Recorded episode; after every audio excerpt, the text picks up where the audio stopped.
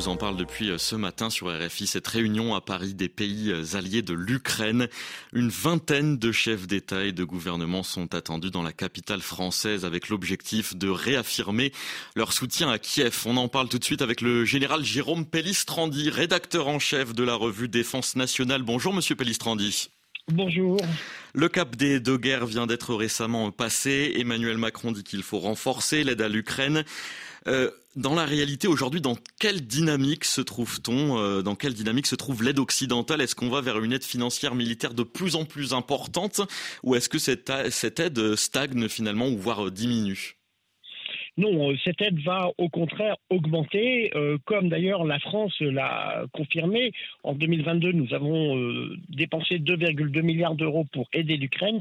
Cette année, en 2024, ce sera 3 milliards. Et donc, on va augmenter cette aide. Pourquoi? Parce que, en fait, il y a un blocage stratégique actuellement sur la ligne de front et il faut absolument donner euh, des moyens aux Ukrainiens pour qu'ils puissent tenir face à la Russie de Vladimir Poutine, qui n'a toujours pas changé dans ses objectifs militaires. Et donc, selon vous, euh, l'aide occidentale, en tout cas, qui se projette, euh, voilà, à l'avenir, est, est, suffisante? Est-ce que, est-ce que les pays occidentaux, dans leur aide financière militaire, sont à la hauteur de l'enjeu, c'est-à-dire cet objectif de récupérer, que, que Kiev récupère ses territoires alors en fait, pour le moment, on n'en est pas à récupérer les territoires, on en est à permettre aux Ukrainiens de tenir sur la ligne de front.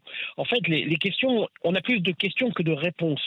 En particulier avec une inconnue, bien sûr, c'est la problématique de l'aide américaine. Il y a 60 milliards de dollars qui sont bloqués par les euh, représentants républicains à la Chambre des représentants. Et donc, vous connaissez le contexte de la campagne électorale aux États-Unis, c'est compliqué. Et c'est la raison pour laquelle il va falloir, en quelque sorte, peut-être se substituer à l'aide américaine dans les mois à venir.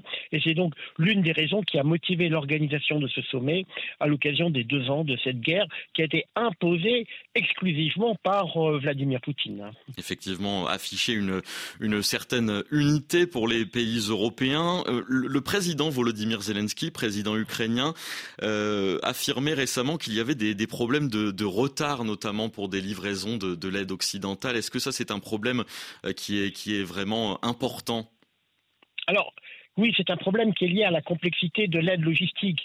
Euh, au, fur et à mesure que euh, les, semaines et les mois de guerre se sont écoulés, euh, les pays européens, mais aussi par exemple les États-Unis et le Canada, ont fourni des armements. Mais il y a la problématique de la chaîne logistique. Il faut par exemple comprendre que obus de 155 mm euh, tiré d'un canon français du type César ne peut pas forcément être tiré sur un autre canon et vice versa. Et donc il y a tous ces aspects-là qui font que c'est laborieux et qu'il faut organiser en quelque sorte à la fois les chaînes logistiques. N'oublions pas que tout vient par la route depuis, euh, depuis l'ouest, hein, depuis la Pologne, il faut transférer à des centaines de kilomètres sur la ligne de mm. front. Et bien entendu, il y a le problème de la montée en puissance des capacités de fabrication industrielle en Europe, et c'est là où le bas blesse. Jérôme Pellistrandi, de quoi a le plus besoin l'Ukraine aujourd'hui alors que la guerre entre dans sa troisième année? Des munitions d'artillerie. En fait, euh, pour le moment, le nouveau chef d'état-major euh, ukrainien a confirmé que l'armée ukrainienne était passée en position défensive après l'échec de la contre-offensive. il faut donc des munitions d'artillerie pour pouvoir, en quelque sorte, empêcher les Russes de prendre l'avantage. Et les munitions d'artillerie, eh bien, c'est compliqué à fabriquer.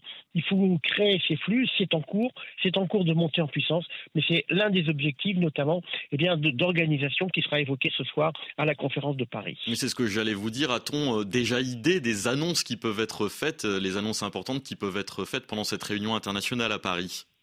Alors, il y aura des annonces certainement en ce qui concerne le transfert d'armement. Par exemple, la France s'est organisée pour que euh, nous puissions produire jusqu'à 70 canons César mais il faut un financement. Et donc, on aura certainement des annonces de pays européens participant au financement de ces canons qui sont en cours de fabrication.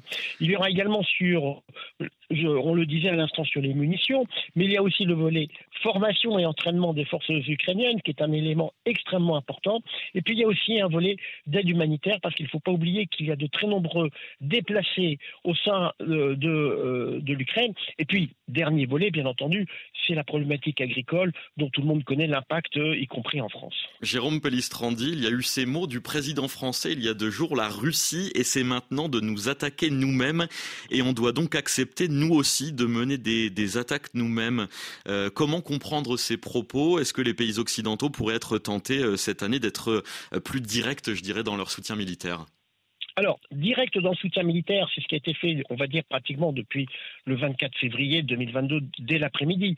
Mais en fait, ce que le président de la République, Emmanuel Macron, voulait dire, c'est que la Russie a une attitude extrêmement agressive à l'égard des pays européens et en particulier de la France. Le ministre des Armées, Sébastien Lecornu, a souligné que l'année dernière, en 2023, il y avait une centaine, on va dire, d'interactions agressives, c'est-à-dire euh, des attitudes des militaires russes, par exemple des patrouilles en mer ou des patrouilles aériennes, qui étaient agressives et donc, en fait, le président de la République veut souligner que la Russie veut nous déstabiliser avec deux objectifs, en particulier l'élection européenne avec euh, l'idée d'avoir des eurodéputés eurosceptiques, et puis bien sûr les Jeux Olympiques de Paris, parce qu'une déstabilisation de l'organisation, eh bien c'est bon à prendre pour Moscou. Donc c'est la raison pour laquelle le président de la République a été extrêmement ferme à l'égard de l'attitude de la Russie, qui ne veut en aucun cas ouvrir une porte de négociation, si ce n'est la capitulation de l'Ukraine.